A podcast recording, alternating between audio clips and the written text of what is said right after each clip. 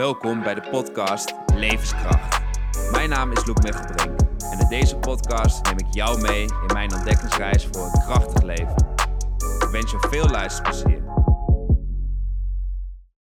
Zo, welkom Gino. Yo, yo. Gi- Gino de Fonseca. Daarvan zeker. Da Fonseca.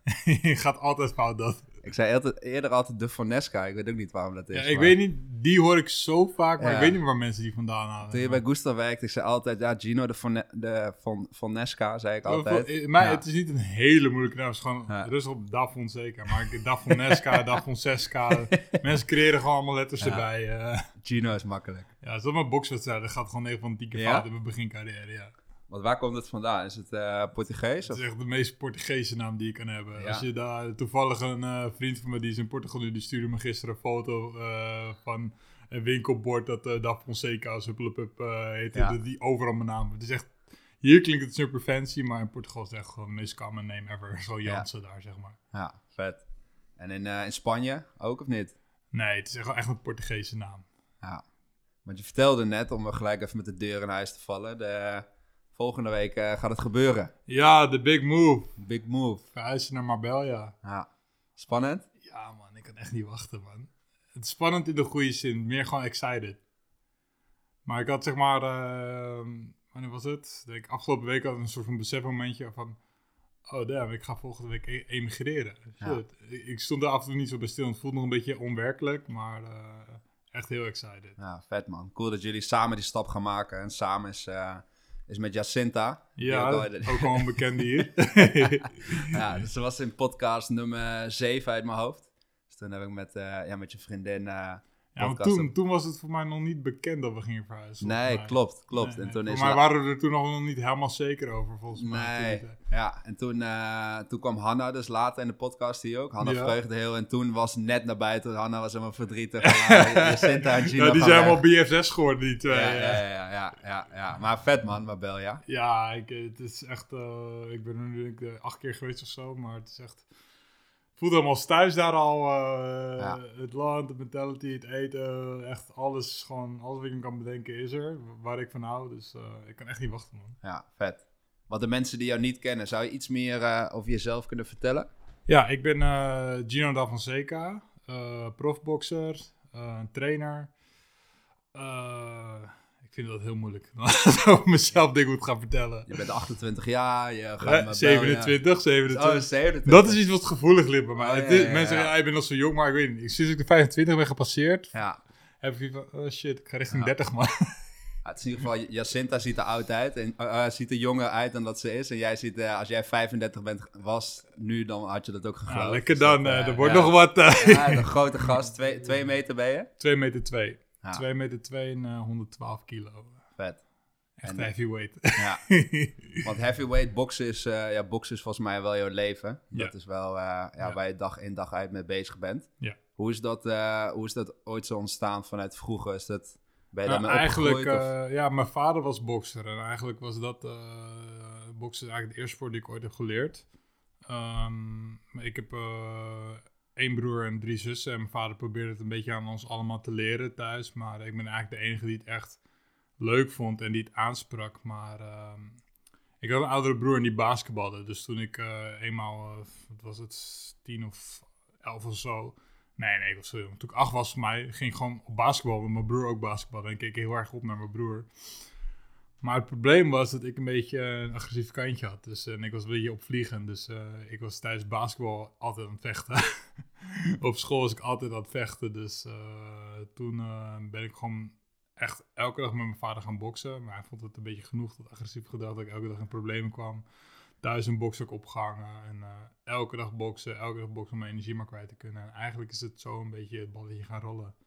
Ik begon gewoon steeds leuker te vinden. Ik eh, leerde er meer over. Mijn vader liet me toen ook eh, wedstrijden zien en legde me een beetje het hele spelletje uit. En toen eigenlijk gestopt met basketbal eh, toen ik 12 was of zo. En eigenlijk alleen maar gaan boksen. Ja. Hoe, hoe, hoe was boksen toen in Nederland? Is dat, bedoel, als ik kijk naar mijn opvoeding, dan...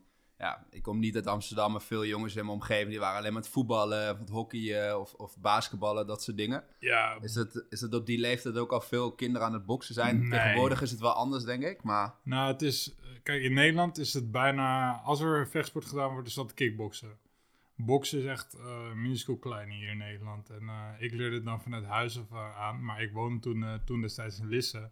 En vanuit Lisse moest ik naar Amsterdam komen om te trainen bij een, hier bij een sportschool. Thuis kon ik met mijn vader boksen. Maar op een gegeven moment werd, werd het wat serieuzer en wou ik echt wedstrijden gaan doen. Dus moest ik elke dag naar Amsterdam om te kunnen trainen. Dus het boksen in Nederland is echt mega klein. Waar train je toen? Uh, Kopsgym. Ah, Kops. Daar ben ik begonnen. Ja, vet, vet. En hoe is je carrière toen verder? Ja, bij Kops. Ik ben eigenlijk op een hele grote manier in aanraking gekomen bij Kops. Zeg maar, een van de trainers van Kops heeft een winkel op de Albert Kuip. En ik box eigenlijk gewoon altijd met mijn vader. En ging daar een keertje handschoenen kopen. Maar ik was iets, ik denk dat ik iets van 12, 13 was of zo. Maar ik was al dit, ik was al 2 meter en, en uh, tegen de 100 kilo aan volgens mij. Dus uh, die, die trainer die vroeg uh, van, ja, waar box je dan? Ik zei, ja, box gewoon thuis. Maar hoe oud ben je dan? Maar 13. 13? Gap! Wanneer kom jij naar de sportschool? Jij moet nu komen. En toen ben ik gewoon eigenlijk uh, daar bij die sportschool een keer gaan kijken, gaan meetrainen. En uh, voor het eerst echt een beetje sparren en zo. Toen merkte ik dat ik mezelf een beetje te hoog in de bol had. Uh, ja, mijn, eerste sparring, ik kreeg echt een pak slagen. Want ik was eigenlijk gewoon, in die tijd was ik gewoon een straatvechtertje. Ik wou, gewoon, ik wou gewoon vechten. En toen moest ik opeens met iemand uh, vechten in de ring die gewoon echt kon boksen. Die opeens om me heen ging bewegen en die met een jab werkte. En ik werd helemaal gort geslagen. en ook een dingetje, ik was natuurlijk al zo groot en zwaar. Dus ik moest gewoon met volwassene mensen sparren. vet, vet. Maar ja, dus zo is het eigenlijk allemaal een beetje begonnen. Je vertelde dat je net voor corona kwam, dat je toen ook in Carré hebt gevochten. Ja. Uh, ik herinner me dan op dat op Instagram ook zo'n video voorbij kwam, zag komen met volgens mij uh, een soort comeback-achtige video. Ja. Dat je dat ging doen. Klopt, klopt. Want uh, ik heb twee keer in Carré gebokst, maar de eerste keer was al, al wat jaar daarvoor. Ehm, ja, mijn comeback was eigenlijk een reden van kan je me nog herinneren dat toen bij in de tijd van Gustav Gym dat ik een uh, blessure had, dat ik een scooterongeluk had? Ja, nu het, ik, ik, ik bereid er altijd best wel goed voor. En ik heb ook uh, bijvoorbeeld de vraag, hoe ga je om met blessures en tegenslagen in jouw leven? Uh, maar nu het zegt inderdaad, herinner ik me dat je dat toen tegen mij hebt verteld. Ja, ja nou, ik had dus, maar was het 2016 of zo? Ik ben heel slecht in de jaren. nou ja, in ieder geval. maar in ieder geval, dat was dus denk ik twee jaar voor die wedstrijd in Carré. Uh, had ik een scooterongeluk gehad. Uh, waar ik echt een flinke smakker van. Het is ook niet eens groot ben. Maar echt, was een uh, best wel naar ongeluk. En door dat ongeluk had ik wat wervels in mijn rug die scheef waren te komen te staan. Waardoor ze eigenlijk in eerste instantie hadden gezegd: Oké, je moet geopereerd worden. De, het nadeel daarvan wordt dat je beperkt wordt in je beweging. En dat boksen best wel een dienst zou kunnen worden. Tweede optie is om met uh, hele intense therapie elke dag uh, naar de chiropractor. Uh, dan kan het eventueel misschien op natuurlijke wijze herstellen, maar die kans is klein. Nou, ik heb toch toen risico genomen en vertrouwd op mijn lichaam. De keuze gemaakt om toch met chiropractors, fysiotherapie, elke dag, dag in dag uit, dag in dag uit. En dat, heeft echt, dat was echt een beetje dat kwam hard binnen. Want uh, toen ik het ongeluk kreeg, was ik echt op mijn allerfitst. Het was in de tijd dat uh, Jacinta was toen met uh, ook een soort van strak plan. Ik weet het, strak plan. Ja, van, ja, daar is het ook echt, ja precies. die was daarmee bezig. Dus die was ook echt drie keer per dag gaan trainen. We waren vet, dat was de Gustav-tijd, toch? Klopt. Waren we s'avonds ja, kwamen we samen cardio. s ochtends samen cardio. S middags ging ik boksen. Ik, ik, was als trainer alle gewichten een beetje aan het opruimen. En ik kwam weer nog even cardio doen. Ja, precies. Echt uh, een uur voor versluitingstijd. Ja, precies. Uh, dat was die tijd. Dus ik was echt... En ik had ook een wedstrijd staan. Dus ik was echt op allerfitst toen het gebeurde. Dat was ook uh, mijn redding geweest voor, tijdens de klap. Maar ja dus ik kon op dit moment gewoon vrijwel alles van mijn lichaam vragen uh, wat ik wou. Toen kreeg ik het ongeluk en de eerste ochtend na het ongeluk, zeg maar, ik was gestrekt door ambulance. En de ambulance die dag in eerste instantie gewoon van, ja, je bent gewoon goed beurs. En je hebt gelukkig sterke nekspieren, die hebben de klap een beetje opgevangen. Maar ga naar huis en probeer morgen langs de dokter te gaan. En eigenlijk de volgende dag, ik werd wakker, gewoon echt met koppijn. Dat had ik al voordat ik ging slapen, maar het naast, ik kon niet eens meer overeind komen. Dus ik moest Jacinta, die moest, moest maar uit bed want ik kon mijn rug gewoon bijna niet meer bewegen. En dat was... Je rug is toch een eng iets, als je dat opeens niet meer kan bewegen. En toen toch naar een ziekenhuis geweest. En die zeiden van, kleine hersenschudding, maar je moet toch naar een rugspecialist. Ehm, mijn rug had je een rugspecialist. Toen kwam dus achter dat uh, ja, ik, denk ik, moet ik het goed zeggen, vijf wervels had in mijn rug die scheef waren komen te staan door, want ik ben uh, op mijn rug gevallen tijdens de klap. Uh, die waren scheef komen te staan en ik moest per direct stoppen met trainen. Ik mocht niks meer en uh, toen komt het hele verhaal van oké, of opereren of de therapie traject in. Toen begon de therapie traject, maar toen ehm, ging ik eigenlijk een soort van mentaal ook een donkere periode in. Omdat ik zeg maar niet meer mijn ei kwijt kon in boksen. En eigenlijk heel veel uh, dingetjes waar ik mee had, die ik eigenlijk verstopte in mijn hele bokspatroon. Elke dag trainen, trainen, trainen, wedstrijd, wedstrijd, wedstrijd. Hoef ik niet met andere shit bezig te zijn. Dat was een beetje mijn valkuil. En dat kwam eigenlijk allemaal eruit in die periode. Hoe ben je daar toen mee omgegaan? Ja, eerste instantie uh, eten. ik ben echt een eenmaal eter. Dus ik ging, uh, ik ging echt gewoon... Ik ging maar eten en ik kwam mijn bed niet meer uit. Om eerst instantie kon ik dat ook niet. En uh, ik heb ook gewoon echt heel veel gehaald. En ik zeg, je kon gewoon niks meer. Op een gegeven moment, toen ik weer mocht trainen, was, mocht ik op de cross trainer staan. Ja, dat kost me heel veel moeite. Maar is gewoon echt een hele donkere periode. Maar toen ben ik, ben ik mezelf ook echt tegengekomen in die periode. En toen ben ik ook gewoon achtergekomen van... Ik heb best wel een moeilijke jeugd gehad. En dat kwam eigenlijk... Door die hele gebeurtenis kwam er oude wonden open. Dus uh, daar ben ik toen mee gaan dealen voor het eerst. Dus ik ben toen ook uh, in therapie gegaan. Met een therapeut over gesproken. Uh, die eigenlijk uh, door mijn shield heen boorde. Om het zo te zeggen. Ik, had, ik heb altijd echt een guard up van Gino de Boxer, Gino de Boxer. Uh, mensen moeten over Gino de Boxer praten, dan hoeven we niet over de echte Gino te praten. En toen, uh, na mijn eerste therapiesessie, met één simpele vraag, uh, barst ik gewoon in tranen uit. De therapeut vroeg, Gino, ben je gelukkig? En toen barst ik gewoon in tranen uit van, fuck, ik ben helemaal niet gelukkig. Er speelt best wel een en ander nog in de echte Gino. Niet Gino de bokser, maar de echte Gino. En doordat ik niet meer kon trainen, niet meer kon boksen en eigenlijk niet meer kon werken en alleen maar thuis zat, werd ik daarmee geconfronteerd, zeg maar. Hoe, hoe ja, hoe, hoe, was het? Ja, ik vind het. Uh, ik, ik, herinner me opeens inderdaad die periode ja. dat je dat toen zei. En dat.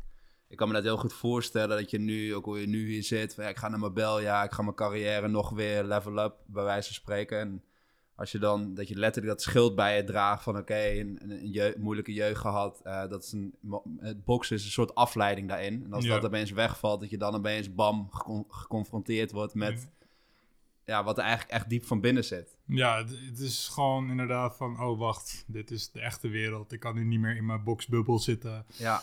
Ik moet met shit gaan dealen. Ja. en ding die ik ga maar voor me uitschuif, voor me uitschuif, voor me uitschuif, voor me uitschuif dat werd real opeens. En dat is ook wel iets wat ik uh, zeker meegenomen nu in dit avontuur naar Marbella. Ik wil gewoon, mocht ik ooit weer zo'n ongeluk krijgen of uh, een blessure, dat ik niet weer opeens in zo'n periode terechtkom. Want ja. ik, ik, ik, ik, ik, heb gewoon een, ja, hoe kan je dat het beste beschrijven? Um, ja, zoals Tyson Fury dat het mooi beschrijft, mental health issues. Ik uh, val een beetje in die categorie. Ik heb gewoon mental health issues. Er zijn best wel donkere periodes die ik heb gehad in mijn leven. En waar die meeste vooruit komen vanuit mijn uh, jeugd. Bijvoorbeeld mijn vader, die heeft mij uh, opgegroeid, uh, op laten groeien als bokser. Maar het was een, mijn vader was geen fijne man. Het was echt een hele, hele, hele nare vent. En die mij ook gewoon mishandeld heeft. En, maar het zijn allemaal dingen die ik zeg maar altijd maar weg heb gestopt. Altijd maar ehm, in het boksen proberen te. Maar ja, wanneer dat niet kan. Ja, dan word je geconfronteerd met de waarheid. Precies, ja. precies. En misschien een rare vraag hoor, maar ben je achteraf ook dankbaar dat het is gebeurd? Dat je nu wel een soort van, dat het aan het licht is gekomen van, hé, hey, er zat diep van binnen, zat er iets waar ik eigenlijk mee aan de slag moest gaan. Uh, en daar heb ik nu mee aan de slag kunnen gaan, omdat het boksen wegviel. En nu kan ik daar beter mee dealen? Of? Uh, ja, ja en nee. Bijvoorbeeld wat het... Uh, ik heb zeg maar die jaren dat ik met dat bezig, uh, bezig was, had ik liever willen boksen natuurlijk. Het zijn wel hoe, twee hoe, lang, hoe lang heeft die periode ongeveer geduurd? Ik denk bijna twee jaar. Ja. Twee jaar, want ik, ik zat er echt heel diep in. Maar dat zijn toch, uh, ja, ik was denk ik 24 of zoiets. Toch wel echt je jonge, nou je jonge, ik ben nog steeds jong, maar je jonge jaren waar je toch lekker wilt pieken eigenlijk. En Mm. niet met dat soort dingetjes wil bezig zijn. Maar aan de andere kant, eh, ik denk als ik dat niet, die, die periode niet had gehad, het waarschijnlijk nog verder was opgestapeld. En bijvoorbeeld nu, ik ga nu nog een stap verder in mijn bokscarrière met het hele Marbella verhaal. En als dat dan nog zou gebeuren, dan kan ik me dat gewoon niet veroorloven. Een, eh, een break van twee jaar of eh, misschien wel langer als ik met al dat opgebouwde frustratie nog verder eruit zou zijn. Dus ik ben enerzijds wel blij dat het toen is gebeurd en dat, dat het zeg maar, het is nog niet over. Het zal altijd wel een onderdeel van mij zijn. Het is natuurlijk part of my life. Maar ik ben blij dat ik het heb ervaren. Ja. Om het even zo te zeggen. Ja, nee, maar ik vind het nu ook echt respectvol hoe je er nu over praat en hoe je ja, die openheid daarin, eh, ja, sowieso bedankt daarvoor dat je daar open Nee, en daarvoor open ben bent. ik hier. Ik wil gewoon altijd eh, open over alles zijn. En ook door erover te praten en door mijn verhaal te delen, maakt mij ook weer sterk om ermee om te kunnen gaan, merk Ja. ik. eh. Ja. Waar ik vroeger altijd gesloten was, nergens over praten. Waarschijnlijk iedereen, alle keren dat jij mij ochtends binnen zag komen bij Gustav, ik altijd binnen met een lach. Je hebt geen flauw idee wat er in mijn kop opgaat, maar dat is een beetje mijn Ja. methode. Je zal nooit zien wat er in mijn hoofd opgaat, maar nu probeer ik gewoon meer open Ja. te zijn. Ook naar je zin toe. Af en toe heeft je zin voor me ook geen flauw idee wat er allemaal in mijn hoofd omgaat. Ook al ben ik upset of eh, ben ik gefuckt door iets. Ik lach gewoon en eh, ben de leuke vrolijke Gino zoals iedereen me kent. Ja. Maar ik leer nu ook van, je kan niet altijd de clown uithangen. Je kan niet altijd de vrolijke Gino zijn. Je moet ook gewoon real kunnen zijn en je open kunnen stellen naar mensen. Ja. Maar ja, ik denk dat veel mensen dat hebben. Dat veel mensen een soort van altijd, oh, hoe is het? Ja, gaat, gaat goed. Hoe is het met jou, weet je wel? ja, Terwijl- lekker man. Ja, Eh, lekker goed. Hoe is het met jou dan? En, ja, eh, lekker druk. eh. Ja, precies, precies. Maar echt een beetje op de oppervlakte. Maar als je kijkt naar... ja, ik hoorde laatst iemand zeggen, ja, 60% van de mensen eh, die dealt met burn-out klachten... of een 1 miljoen mensen zitten aan de antidepressiva. Dus ja, is helemaal een- nu met die hele coronatijd inderdaad. Eh, dat is gewoon iets wat mensen onderschatten. Van je mental health is, is no joke, weet je. En depressie is no joke. Is niet eh aanstellend. Zo dacht ik vroeger ook hoor. Denk, depressie, ja, is niks man. Natuurlijk, kijk, ik ben, ik ben vechtsporter. En mijn vader was echt een OG-vechtsporter. Gewoon eh, ja, niet lullen, niet zeiken. Eh, depressie is een vorm van zwakte. Nou, om weer even in het diepe te gaan. eh, ik heb een vorm van autisme. Dat is, toen ik jong was, was dat geconstateerd. Ik heb daar nooit hulp voor gehad. Omdat mijn vader het zag als zwakte. En die wou het gewoon niet erkennen dat het een part of me was, zeg maar. Dus autisme bestond niet. Dat was een zwakte en dat mocht er niet zijn. En jij bent een bokser, be tough. Je bent een man, be tough. Mag niet over gepraat worden. Maar het is er wel. En dat is gewoon het probleem ontwijken. Maar mental health, autisme en dat soort dingetjes zijn gewoon een big part of our life. En waar ik vind dat er meer aandacht voor moet komen. Ook gewoon op werkvloeren en eh situaties. Ook nu helemaal in deze coronasituatie. Je ziet naar de nummers van mensen die in therapie moeten, die depressief thuis moeten zitten, terwijl ze gewoon... Dat, dat kan me echt boos maken. Ik ben helemaal Ja. geen eh wappie of hoe je het wilt noemen. nee, denk ik, qua corona. Maar ik, ik hoorde dat toevallig laatst op de radio voorbij komen. En ik schrok daar gewoon echt van. Van Ja. hoeveel mensen gewoon echt depressief thuis zitten. Want wat heb jij voor de mensen die nu luisteren, die denken van, hey, ik, ik herken me wel in enigszins, enigszins in het verhaal van Gino, van ja, ja, ik heb ook wel dingen waar ik mee heb te dealen, die ik eigenlijk liever weg wil stoppen. Heb je daar een bepaalde tip in voor mensen die luisteren, dat je zegt van, ja, dit is hoe ik er bij mee om, de, ermee om ben gegaan? Ja, voor mij was ehm nou, Tyson Fury, ik, weet niet of je die kent, maar eh, nou, Tyson Fury is een, eh, is de huidige wereldkampioen eh, boksen. Oh ja, ja, die, eh, hij ziet Gypsy niet, King. eh, ja, hij ja, ziet er niet heel erg als een bokser uit. Nee, wel. nee, hij is een beetje chubby inderdaad. eh. Ik zag van de week, nu je het zegt inderdaad, ik zag van de week die foto met Thor, die Thor Bjornsson, die nu ook helemaal, dat is die strongman guy. Eh, nee, nee. de sterkste man van, die heeft toen 501 kilo gedeadlift. Oh shit. Die, maar in ieder geval, je hebt nu, het is wel allemaal een beetje marketingtechnisch hoor, maar de, die Thor Bjornsson, die gaat dan nu volgens mij vechten tegen die, eh, tegen die andere guy. Die Oh, wacht. guy. Ja, ja, ja. Die zijn helemaal- Echt, echt, echt een mega ja, ja, Ja, ja, ja, ja. ja. ja, ja. Dus die, en ik zag inderdaad die Thor Bjornsson heet die, die, eh, die stond dus eh, naast, die, eh, naast die andere guy. Ja. Die gast was een beetje chubby en die Johnson is wel echt gewoon een kast en afgetraind en dat soort dingen. Dus, maar toen zeiden mensen eronder van, ja, die, die chubby guy slaat die andere guy Ja. gewoon helemaal. Ja, dat is, de, dat Ja. is de, de kijk die mensen vaak hebben. Als jij een eh, bodybuilder naast gewoon een simpele guy zet, die dan toevallig eh, misschien profboxer is. Ja. had ik eens zo'n vergelijking met Gennady Golovkin gemaakt. Golovkin is gewoon een kleine man, dus eh voor mij is hij echt 1,65 of zo. En stond de tekst bij van eh, de man links sloopt de man rechts. Voor een bodybuilder hoef je nooit bang te zijn, kan je in een vechtsituatie. Ja, ja, ja, ja. Voor de kleine bokser wel. Ja, ja, ja, ja, ja. Nee, ik had laatst ook Stefan Stroef hier. Ik weet niet of je die kent. UFC eh zwaargewicht.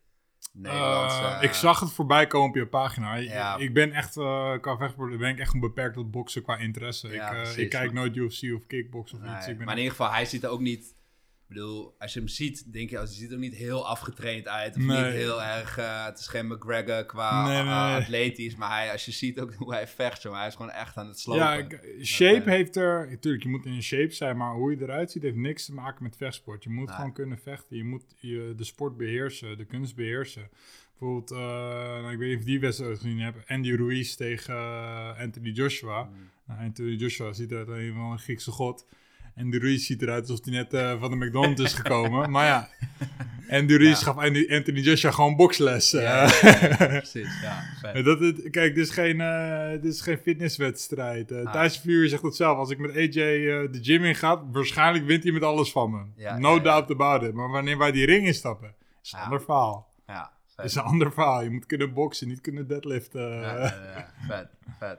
Hoe- krijgen, de, hoe krijgen zij mentale begeleiding? Weet je dat of niet? Hoe dat binnen, sowieso binnen de bokswereld is. Dus sowieso natuurlijk een beetje...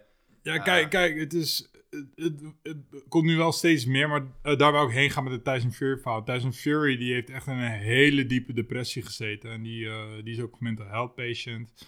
En eigenlijk, eh, hij openbaarde zijn verhaal. En doordat hij dat deed, was voor mij zeg maar meer motivatie eh, om er te over spreken en, eh, eh, en hulp erin te gaan zoeken. En eh, hoe jij dat net aan mij vroeg van tips die ik voor mensen heb, praat erover.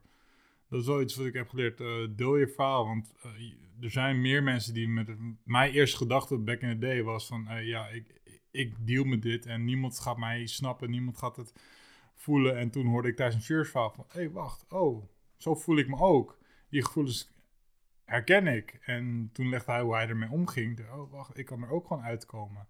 En voor de mensen die hiermee dealen, wil ik ook gewoon zeggen: eh, praat, zoek hulp, praat met mensen. Er zijn veel mensen die eh, hetzelfde hebben meegemaakt, of zijn therapeutische mensen die je gewoon hierbij kunnen helpen. Maar houd het niet bij jezelf, praat. Wees niet zoals mij, die, die er 24 jaar voor nodig heeft om erover te praten. Ja. Was het voor jou echt een stap van... Ja, oké, ik ga nu echt een, een stap over de drempel zetten om hulp te zoeken? Ja, ja, kijk, ik ben ook wel echt eh, een, eh, een man-man, zeg maar, en helemaal een vechtsporter. Ik praat niet graag en snel over mijn gevoelens.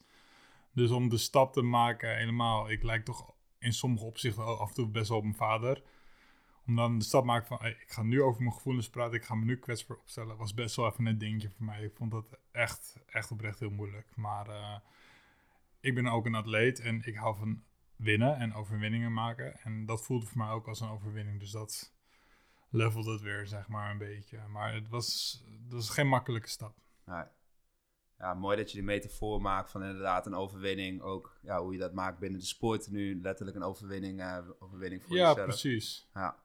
Want hoe, hoe bereidde jij dan, en daarna gaan we naar een ander onderwerp worden, maar ik, ik, vind het heel interessant en ja, Nee, daardoor, tuurlijk, tuurlijk, tuurlijk. ik, ik waardeer oprecht je openheid daar, daar, daarvoor. Ehm, hoe bereid jij je voor mentaal voor wedstrijden? Is dat, is dat daardoor anders geworden? Als je kijkt de eerste keer toen je in Carré stond en daarna is het, heb je, merk je dat je mentaal sterker bent of dat je toch onzekerheid hebt in je lichaam? Is het, hoe, hoe bereid jij je mentaal voor voor die gevechten? Ja, ehm, mijn mentaal heeft uh, gedurende mijn carrière heeft dat stappen gemaakt.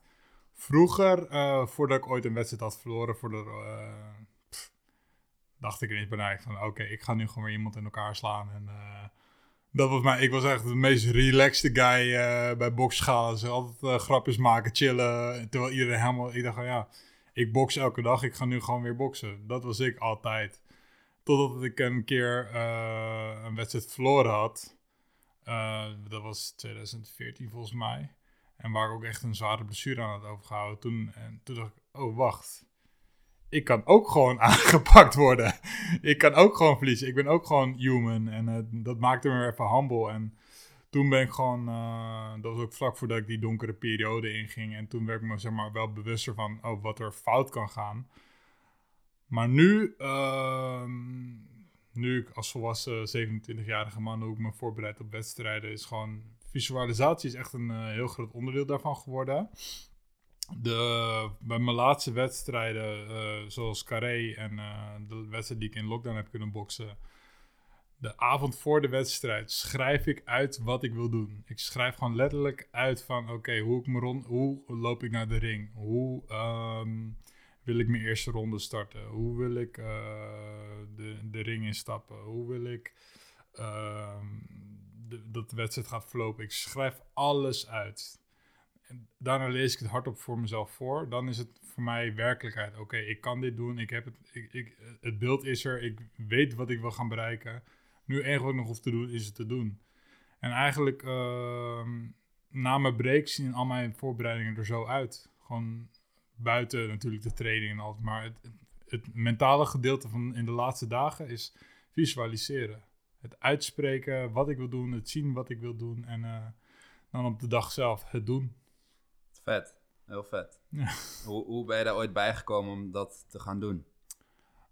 Ja, ik weet niet. Voor mij, uh, door, voor mij had ik een uh, podcast van Michael Pilacek, uh, voor mij zijn boek. Of een, Master Your Mindset. Ja, volgens mij had ik dat uh, gelezen en, en daar, podcast die daarop waren aangesloten, gehoord uh, dat visualisatie echt key kan zijn. En uh, ik ben sowieso heel erg fan van visualisatie. Maar voor mij ben ik er toen op die manier mee begonnen. Dat ik denk, oké, wacht, ik moet het gewoon... Uh, want Jacinta had mij toen destijds nog dat boek aangeraden van uh, You Will Love It. En voor mij had zij er ook gezegd dat visualisatie is echt een dingetje dat jou gaat aanspreken. Op die manier, uh, in combinatie met mijn eigen kennis, voor mij is het zo ten gekomen. Ja, vet. Want ja, ja, visualis ja, ik heb dat boek hier ook in de boekenkast staan. Ja, geweldig. ja, het is echt top. Ik heb toen ooit van met Mart Smeets en Erbe Wennemars, ik weet niet of je dat filmpje wel eens hebt gezien. Volgens mij hebben Wennemars, ken de schaatsen? Van de 500, uh, nou is in ieder geval... Nou, hij heeft uh, Olympisch uh, goud, volgens mij heeft hij uh, gewonnen en meerdere malen Nederlands kampioen. Oh, tof. Dus dan zie je uh, Mart Smeets, ken je wel? Nee, ik, ken, ik, ken, ik ken echt schaats, ik ken alleen Mark Tuitert. Ja, ja, ja. Schaats is niet mijn sport. Mart Smeets is in ieder geval die presentator op NOS, die iets oudere, oudere guy is dat. Okay. Maar in ieder geval, het maakt niet echt uit voor het verhaal, maar in ieder geval Mart Smeets die die zegt tegen Erbe Wennemars, die is dan net voor, in zijn voorbereiding voor een 500 meter of zo. Die zegt, oké, okay, we gaan nu de 500 meter doen, sluit je ogen. Uh, klaar voor de start. En dan Erbe, Erbe heeft zijn ogen gesloten. Oké, okay, bam, we gaan nu. En dan hoor je, zie je Erbe Wennemars met zijn ja. met zijn ogen dicht die beweging maken. En dan zegt Mart, oké, okay, je bent nu uh, in die bocht. En, blah, blah, blah. en dan ah. zie je hem op een gegeven moment zie je hem zijn schaats naar voren doen. En dan zie je Mart Smeets, want hij heeft de tijd is geklopt. Ja, ja. En dan heeft hij precies de tijd wat die Wennemars dus daarvoor zei, wat hij wou, oh, schaatsen. Ja, gruwelijk, vet. Gruwelijk. Hij had die races raar. Die Mart Smeets was helemaal verbaasd. Maar Erben zegt, ik heb dit al duizend keer in mijn hoofd Ja. gedaan. Voor mij is het gewoon... En toen uiteindelijk won hij volgens mij daarna ook Olympisch goud. Dus Ja, dat, eh, gruwelijk. Ja, dat vond ik ook mooi van Mohamed Ali. Mohamed Ali die zei gewoon begin van de wedstrijd... Oké, in ronde 7 gaat hij knock-out. en dan deed hij dat ook gewoon. Ja. Eh, Of eh, ja, dit, dit, dit gaat gebeuren in de wedstrijd. En dat, dat deed hij ook gewoon. Die man, ja, die man was sowieso een ander level qua visualisatie. En eh, doen wat hij heeft gezegd. eh. ja, ja, vet. Want ik heb daar nog wel een, ja, een kanttekening bij. Ik heb dan ook die... Het staat op Netflix, een documentaire, dat heet The Secret. Ik weet niet of je dat kent. Dat is in ieder geval, maar dat was in de jaren negentig, was het in Amerika Oh, ja, heel ja, ja, ja, dat gaat ook heel erg over die visualisatie. dat boek heb ik gelezen. Ja, het is wel een beetje Amerikaans. Van oké, als jij visualiseert dat je miljonair wil worden, dan eh, ga je volgend jaar ja, miljonair worden. de law of attraction. eh, Ja, precies, En ik geloof daar heel sterk in. En toevallig, nu we het daarover hebben en over met het hele Marbella. Ik was in eh, juni, ben, ik- was ik voor het eerst in 12 jaar op vakantie geweest. Ja, dat is ook iets van mij. eh, ik vind op vakantie gaan, vond ik echt het moeilijkste wat er was. Zeg maar training. Waarom? Ja, dat is toch denk ik ehm, een beetje de autisme die ik me meedraag. En ehm, Dingen Ja. loslaten. nou, trainen loslaten, is, dat is het mij. Ik vind trainen loslaten denk ik een van de moeilijkste dingen die er is. Ik, eh, mezelf motiveren om te trainen is echt voor mij echt het makkelijkste wat er is. Als men een vraag, eh, hoe motiveer jij jezelf om te trainen? Gewoon doen. ja, Ja. ik heb er echt nul met, maar om het los te laten, dat vind ik echt bijna onmogelijk. Ehm, maar toen ik toen weer voor het eerst in Portugal was, echt mijn favoriete land ever, eh, toen realiseerde ik me eigenlijk van, ik wil echt in een zonnig land wonen. Ik wil eigenlijk zon, zee, strand. En dat was ook in de tijd dat ik Michael Pilatschik had ontdekt. En die is ook echt heel erg van de law of attraction en dingen uitspreken, affirmaties en dat soort dingetjes. Toen had ik gewoon, eh, ik ging toen elke dag tegen mezelf zeggen, oké, ik wil in een zonnig land wonen. Ik wil lekker met mijn diertjes. En dat heb je ook wel gezien op mijn Instagram. Ik ben Ja, allemaal ja. eh, in love met Ja, al mijn dieren. ik wil met mijn dieren, eh, met mijn vrouw in een zonnig zee, zonne- wonen. Eh, Kijk hier naar buiten te dachten, het gaat hier niet gebeuren. Nee, maar ik heb het dus nu de afgelopen maanden elke dag. Ik besef me dat nu pas eigenlijk. Ik heb het bijna elke dag tegen mezelf gezegd. En inderdaad, helemaal als ik hier naar buiten loop. Uh, Zonzeestrand, die Zonzeestrand. Ja, ja. En nu, nu, ik ga volgende week naar Marbella verhuizen. Maar ik besef me dat nu pas eigenlijk. Dat ik dat elke dag tegen mezelf heb gezegd. Ja. Ik weet niet, of- misschien is het een beetje ver gezocht wat ik nu zeg. Maar het is toch Nee, misschien wel nee, een soort van law of attraction. Ja, nee, ik geloof daar zeker in. En meer wat ik zei over die kanttekening is dat het inderdaad...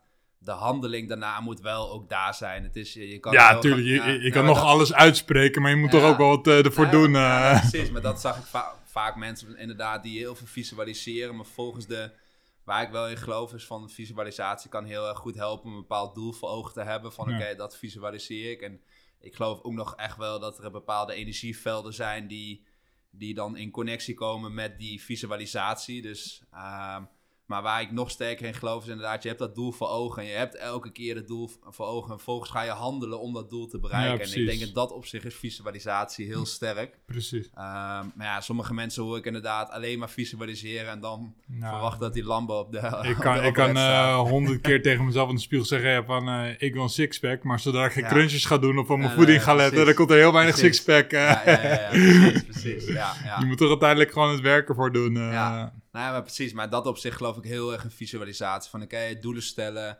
Elke keer in, die, eh, in je visualisatie naar dat doel toewerken. Zodat je uiteindelijk gaat handelen om dat doel te bereiken. Ja, precies. Ja, dat, sowieso geloof ik heel sterk in dat je gewoon een doel moet hebben. Je, gewoon doelloos eh, rondwerken zonder, Ja. eh, zonder weten wat je gaat doen. Ja. Dat werkt niet. Je moet gewoon weten, oké, waarvoor ben ik bezig? Ja. Zo werkt het in mijn hoofd van, oké, ik moet gewoon precies weten, oké, trainen. Waarom train ik? Oké, ik wil boksen. Eh, wanneer ik een wedstrijd heb, oké, dan, dan, dan moet ik voor die wedstrijd in, dan moet ik die shape zijn. Dat werkt gewoon voor mij. Ja, ik hou van structuur en schema's en daar ga ik super goed op. Ja, ja, ja, ja. Maar je moet werken met een doel. In, in, in, in trainen, of course, maar ook gewoon het leven, lijkt mij. Ja, ja. En deze podcast komt dus eh, in de tweede week van januari komt die. eh, dus we zitten nu eigenlijk al. eh, dus gelukkig, Ja. gelukkig nieuwjaar. Happy New Year! En ik had vorige week had ik die, of in de vorige aflevering had ik dus die jongens van Project IJzersterk. Ik weet niet of je die kent. Thijs en Bernard. Die werken, Ja, ja, ja, ja, van ja. Gym. Die ook- En toen hadden we het inderdaad ook een beetje over doelen stellen en dat soort dingen. Nou, begin januari, goede voornemens. Wat, wat zou jij ook als trainer vanuit je eigen ervaring aan mensen willen meegeven? Ja, wat is belangrijk in het volhouden van goede voornemens? En ja, probeer daar een beetje jezelf daarvan los te koppelen. Want ja, wat je net ook zegt, voor mij is motivatie, dat, dat, dat is er altijd gewoon. ja, het is- voor de, voor de gewone sportschoolganger zou ik zeggen, stop niet eh, na de eerste week in februari. Ja. Hou gewoon vast aan je doel, want zo ga je. Jij hebt ook eh, jaren in de sportschool gewerkt. 2 januari of 2, 3 januari, Ja. sportschool stampensvol. ik heb, inmiddels heb ik gewoon echt een patroon erin. Oké, Ja. 2, 3 januari stampensvol. Ja. Dan laten we zeggen 28 januari begint het af te nemen. Ja. Febru- eh, half februari wordt nog minder. Eind februari back to normal. Ja, ja, ja, ja, ja. Voor die mensen die zo enthousiast zijn en zo erg sterk een doel hebben gezet, hou je vast aan je doel. Ja, ja. Je, kijk, je doet het niet voor mij, je doet het niet voor Luke, je doet het voor jezelf. Dus als je jezelf niet meer serieus kan nemen, ja, ja. dan ga ik je ook niet serieus nemen. Je, gewoon als je een doel hebt en het is je doel en je wilt het echt behalen, ja, Ja. doe het. Ja. Ja, wat jij wel net mooi zei, wat je een beetje tussen neus en lippen door zei, van inderdaad de waarom-vraag. Waar, je hebt een bepaald Ja. doel en waarom wil je dat doel bereiken? Precies. Dat- Je, gewoon, wat, wat wil je doen? Oké, laten we zeggen, eh, iemands voornemen is ik wil stoppen met roken. Oké, ja, Stop Ja. met roken. Ja, misschien, ik praat misschien heel simpel. Voor mij, in mijn hoofd werkt het gewoon zo simpel. Maar als jij wil afvallen, ga afvallen. Ja, tuurlijk, het is niet makkelijk. Maar ehm, wanneer jij dat besluit neemt, besef dan ook gewoon... Oké, het is niet makkelijk en ik, er zijn valkuilen. En eh, ik ga misschien van die terugslag krijgen. Maar schrijf voor jou uit... Ja, dat, dat zou ik ook zeggen. Schrijf het uit. Maak het echt. Als jij wilt afvallen, schrijf op, ik wil afvallen. Maar, eh, hoeveel kilo wil ik afvallen? Ik wil, eh, noem het, 5 kilo afvallen. Ja. Je stoppen met roken? Schrijf uit. Maar dan wordt het echt. Anders Ja. is het maar gewoon een illusie in je hoofd. En ja, nogmaals, maar nogmaals, het werkt misschien gewoon zo simpel. Maar als je wil afvallen, Ja. doe het. Ain't nothing do but do it. Ja. Nou ja, en daar als aanvulling aan denk ik dat inderdaad wat ik net zei, die waarom-vraag heel belangrijk is. Dat Ja. het- ja, bedoel, wil je afvallen? Waarom wil je afvallen? Oké, ik wil, ik wil zelfverzekerder zijn of wil me Tuurlijk, vel tuurlijk. voelen. Ehm, wij spreken, wat, wat ik ook wel eens, doe een foto van jezelf waar je, eh, je meer zelfvertrouwen ervaarde. Dat was misschien twee jaar geleden op vakantie in Bali, ik zeg maar wat. Oké, hang die foto ergens op van oké, daar, daar wil ik weer naartoe. Het is niet zo zwart-wit inderdaad. Bijvoorbeeld, ehm, ik heb bijvoorbeeld nog nooit alcohol gedronken. Want mij, ehm, mijn doelstelling was altijd van, oké, ik wil profboxer worden toen ik jong was. En zeg maar rond de leeftijd dat mensen beginnen met drinken, sigaretten roken, blowen, noem maar op. Allemaal dat soort dingetjes weer gaan uitproberen. Ja, Ik heb nog nooit een sigaret aangeraakt. Ik heb nog nooit een druppel alcohol op. Waarom? Omdat mijn why was altijd van... Oké, ik wil bokser Ja. worden. Wat gaat ehm, alcohol drinken mij helpen bij eh, het bokser worden? Niks. Oké, dat doe ik het niet. Simpel. Wat gaat eh, roken mij helpen bij eh bokser worden?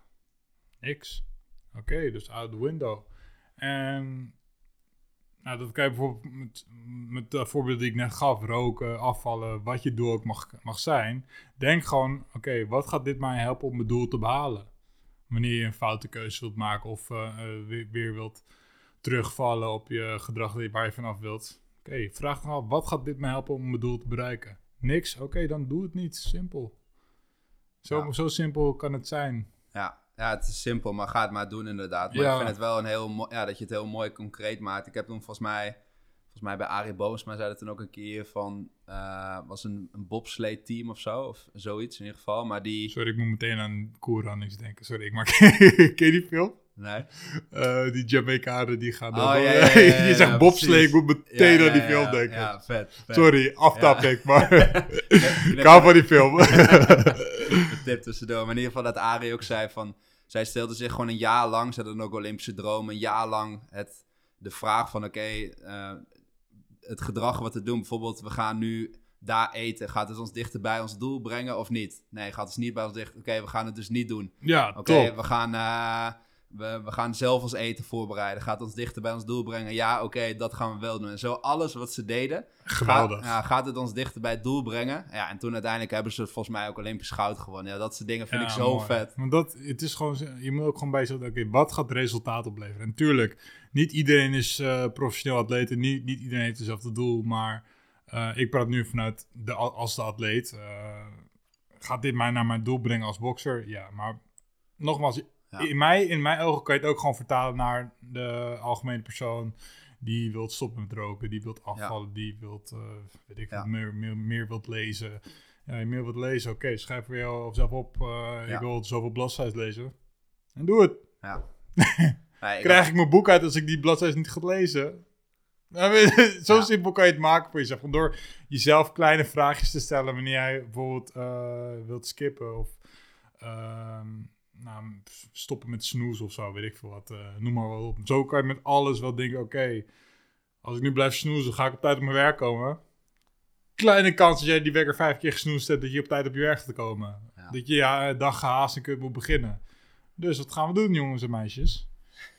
Niet meer snoezen. Nee. Ja, maar dat is mooi inderdaad. Dat je het zo ma- maak het ook. Eh, maak de kleine stapjes in. Ga niet als je een grote doel hebt. Inderdaad, als je Nee. mooi zegt, ik wil meer boeken lezen. Oké, ga eens beginnen met één bladzijde per dag. Nee, maak precies. het klein.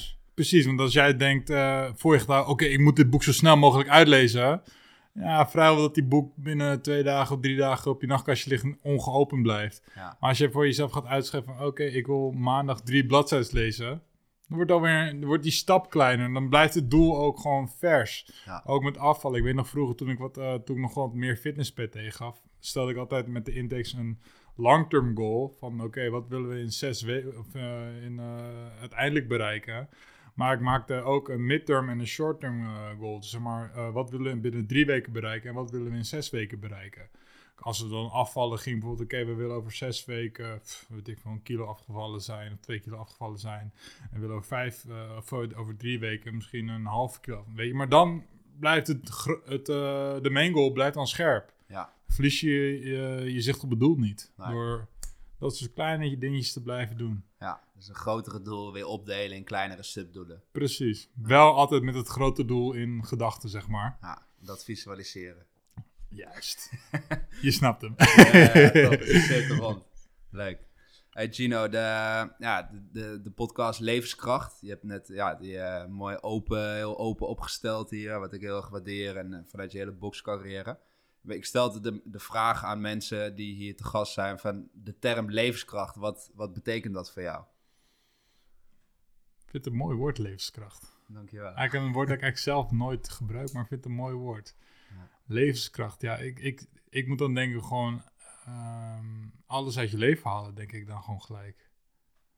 Dat is het eerste wat in mij opkomt als ik het woord levenskracht hoor. Van maak er, haal er alles uit. Wat, wat mij angst in mijn leven is altijd, is dat ik, eh, dat ik na 50 ben en, en zo'n what-if gevoel heb. Wat eh, als ik nou even iets meer mijn best had gedaan? Of wat als nou Ja. dat is een beetje een angst die ik altijd met me meedraag. Daar, dat is ook de reden dat ik gewoon echt alles op alles wil zetten eh, in het boksen. Maar altijd gewoon volledig wil geven. Maar ja, ik, ik, ik zou het daarop gooien. Van alles uit het leven halen. En hoe, hoe breng je dat zelf in de praktijk? Door ehm, mijn dromen na te jagen. Me niet te laten beangstigen door mijn dromen.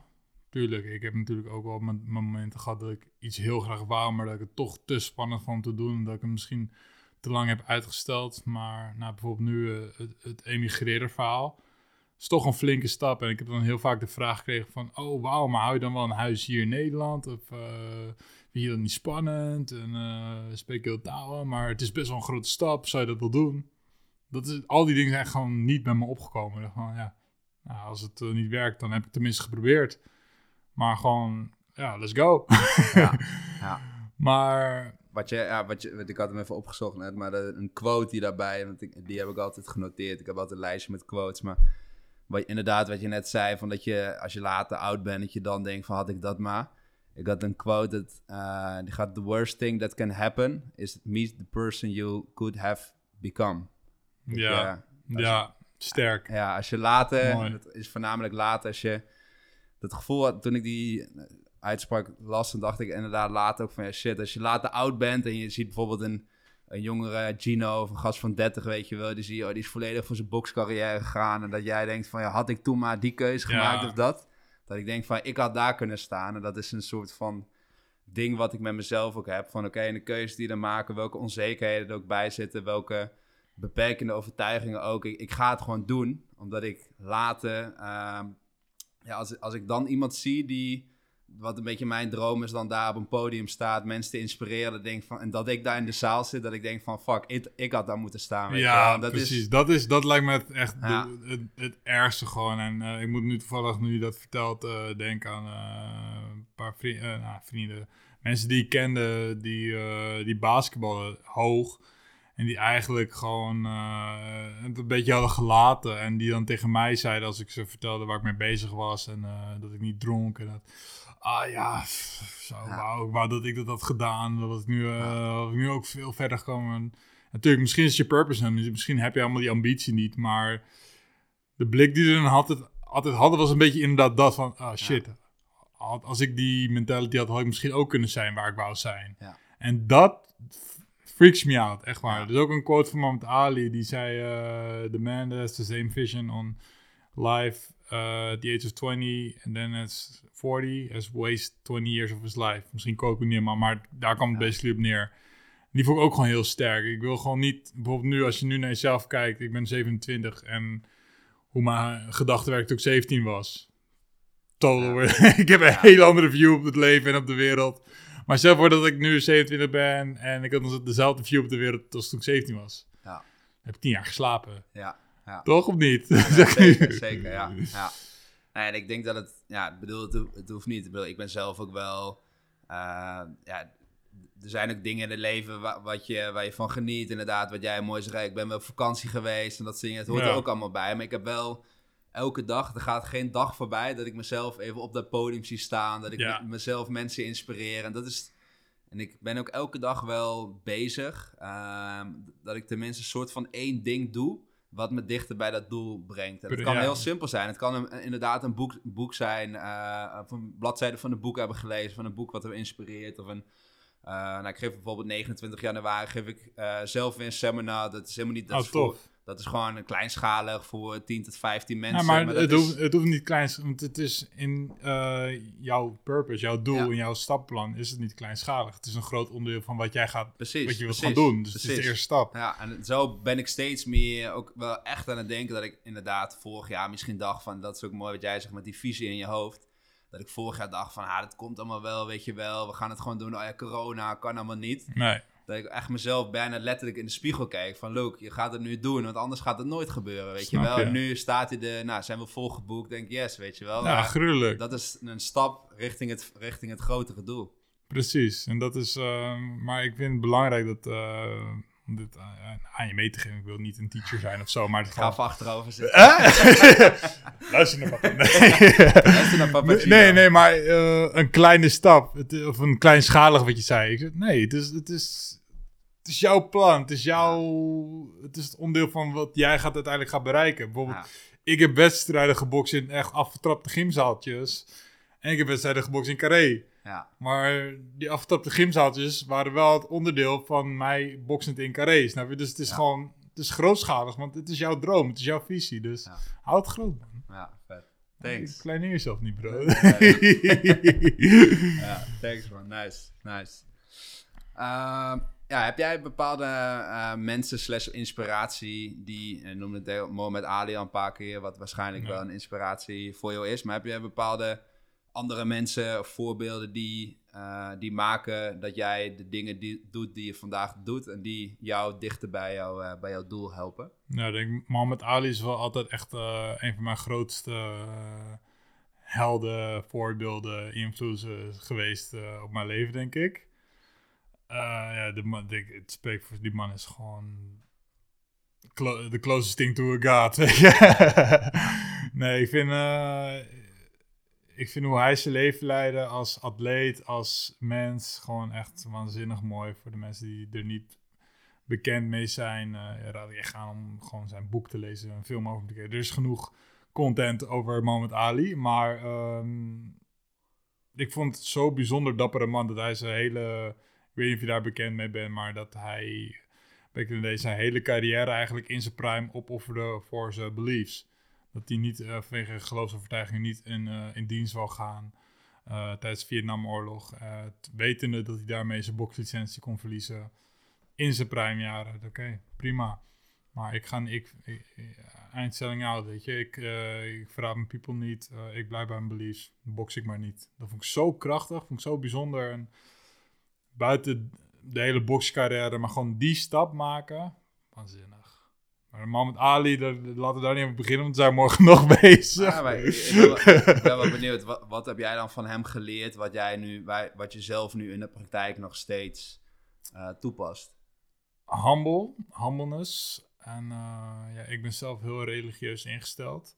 En eigenlijk, eh, toen ik het boek van Mohammed Ali las, dat is echt heel spiritueel en heel religieus. Ehm, dat, ja, nu komt het woord levenskracht weer eigenlijk naar boven.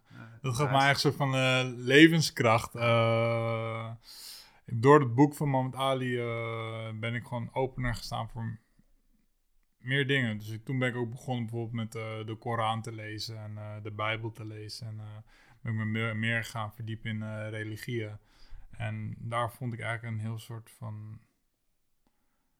In die tijd, ik was toen denk ik 13, 14, dat ik eigenlijk eh, het op zijn slechtst had eh, in mijn thuissituatie. Gaf dat me eigenlijk heel veel ik wou kracht zeggen, maar laten we het levenskracht noemen. levenskracht, heel veel troost, uh, heel veel soort van educatie eigenlijk van hoe je met mensen moet omgaan, uh, respect. Ja, en humbleness. Hoe, ja, als, men, als humbleness en Ali, dat zullen mensen misschien niet intuïtief begrijpen, dat een, denk de boxer met de grootste mond was, maar Mohammed Ali was echt incredible humble gewoon. Hij had respect voor iedereen. Uh, dat vind ik gewoon heel mooi aan hem. En dan naast Mohammed Ali moet ik echt ook wel uh, Tyson Fury zeggen als, uh, als ik het even binnen het box hou. Maar Tyson Fury ben ik ook eigenlijk gewoon een soort van dankbaar dat hij me eigenlijk uit een hele donkere periode heeft uh, getild met het openbaren van zijn verhaal.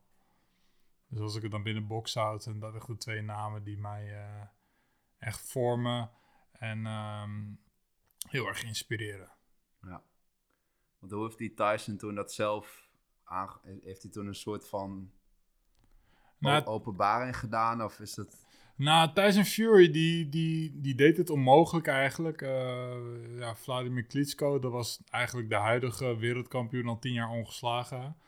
En Tyson Fury, die won van, uh, van Klitschko. En die, won, die werd toen opeens wereldkampioen. Eigenlijk, voor het eerst werd hij wereldkampioen. Het ding waar hij zijn hele leven van had gedroomd, was opeens behaald. En toen viel hij eigenlijk van, nou, een beetje uh, wat ik had, zeg maar. Hij had niks meer om voor te leven. En toen kwamen eigenlijk al zijn issues naar boven. En toen is hij, uh, heeft hij een drankprobleem gekregen, werd drugsverslaafd. Is echt iets van 80 kilo aangekomen. En heeft toen echt drie jaar, als ik het goed zeg, uh, in een soort van mental breakdown gezeten. Tot het punt dat hij eigenlijk in zijn auto reed en zelfmoord wou plegen. En voor hem, hij beschrijft het dat, hij, dat Jezus tot hem sprak. Hij is echt mega religieus, echt zo gypsy. dat Jezus tot hem sprak en dat hij toen besefte: oh nee, wacht, ik heb een vrouw, ik heb kinderen, ik kan dat ze niet aandoen en ik moet hier uit. En toen is hij gewoon gaan werken met zichzelf. Toen is hij echt iets van: het is het voor mij 60 kilo afgevallen of zo. Misschien overdrijf ik hoor, maar echt bizar veel afgevallen. Uh, gaan werken als een mental game en gewoon weer gaan werken aan zijn comeback. En vervolgens een keiharde comeback heeft gemaakt tegen de beste boxers ter wereld staat en gewoon weer wereldkampioen is geworden. En dat, die hele journey is gewoon, ja, het is natuurlijk wereldkampioen bokser, dus dat is gewoon globaal. En uh, hij heeft toen een uh, boek geschreven eigenlijk over dat hele, over die hele tijd van hem en die hele journey. En die heb ik gelezen en dat boek was echt een saving voor mij. Hoe heet het boek, weet je dat? In ieder geval. Dit, moet echt van mijn tong rollen, maar... Maar als je Tyson... Dat Ja, voor mij Tyson Fury, de Gypsy King. Uh... Ja, oké. Ik vind het wel interessant. Ja, als je, ja, ik nou, kan er gewoon even... Het, li het liggen op mijn nachtkastje, dat boek. Dus het erg. Ik kan er gewoon even niet opkomen. Nee, oké. En heeft, heeft religie, heeft het ook in jou, uh, toen met het scooterongeluk, et cetera, heeft het toen voor jou ook een belangrijke uh, nou, rol gespeeld? eigenlijk niet zozeer uh, tijdens het ongeluk. Dat is eigenlijk gewoon altijd wel een centraal ding in mijn leven. Behind the Mask? Juist, dat was het. Behind the Mask, yes. Ik kon er gewoon even niet opkomen. Hij lag ook een puntje voor mij, Tom, maar ik heb hem niet. nee, maar uh, religie speelt altijd gewoon wel echt een, een, grote rol in mijn leven. Ik ben eigenlijk ik ben opgegroeid als katholiek. Ja, mijn vader is Mozambicaans Portugees. Uh, katholieken kan je niet krijgen daar. En ik ben gewoon gedoopt en eerst communie gedaan, al die dingetjes. Maar eigenlijk, ik weet niet. Toen, ben, toen ik begon met de Koran te lezen en toen ben ik naar lezingen gegaan over islam en ben ik in een moskee geweest. Dat sprak mij veel meer aan eigenlijk. En toen ontdekte ik dat islam gewoon een en al liefde is. En toen ben ik eigenlijk maar op mijn 15, 16 ben ik bekeerd tot islam. En uh, de hele shebang deed ik, uh, Ramadan, vijf keer de dag bidden, al die dingen. Maar eigenlijk nu, uh, nu nog meer hebben geleerd over boeddhisme en andere religieën, vind ik het heel moeilijk om mezelf te beperken tot één, één religie. Dus ik, nu, ik, zie, ik geloof heel sterk in God. Ehm, ik drink geen alcohol, ik eet geen varken, ik bid elke dag. Ik uh, spreek elke dag uit hoe dankbaar ik ben uh, naar God.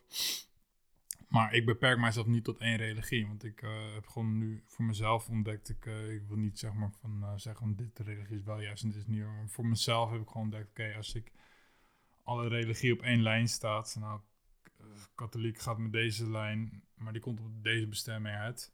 Islam gaat met deze lijn, maar die komt ook op die bestemming uit. Voor mij gevoel komen bijna alle religieën wel op dezelfde bestemming uit, maar we hebben allemaal other way of life. En daar heb ik nu een beetje een soort van mijn eigen religie in gecreëerd.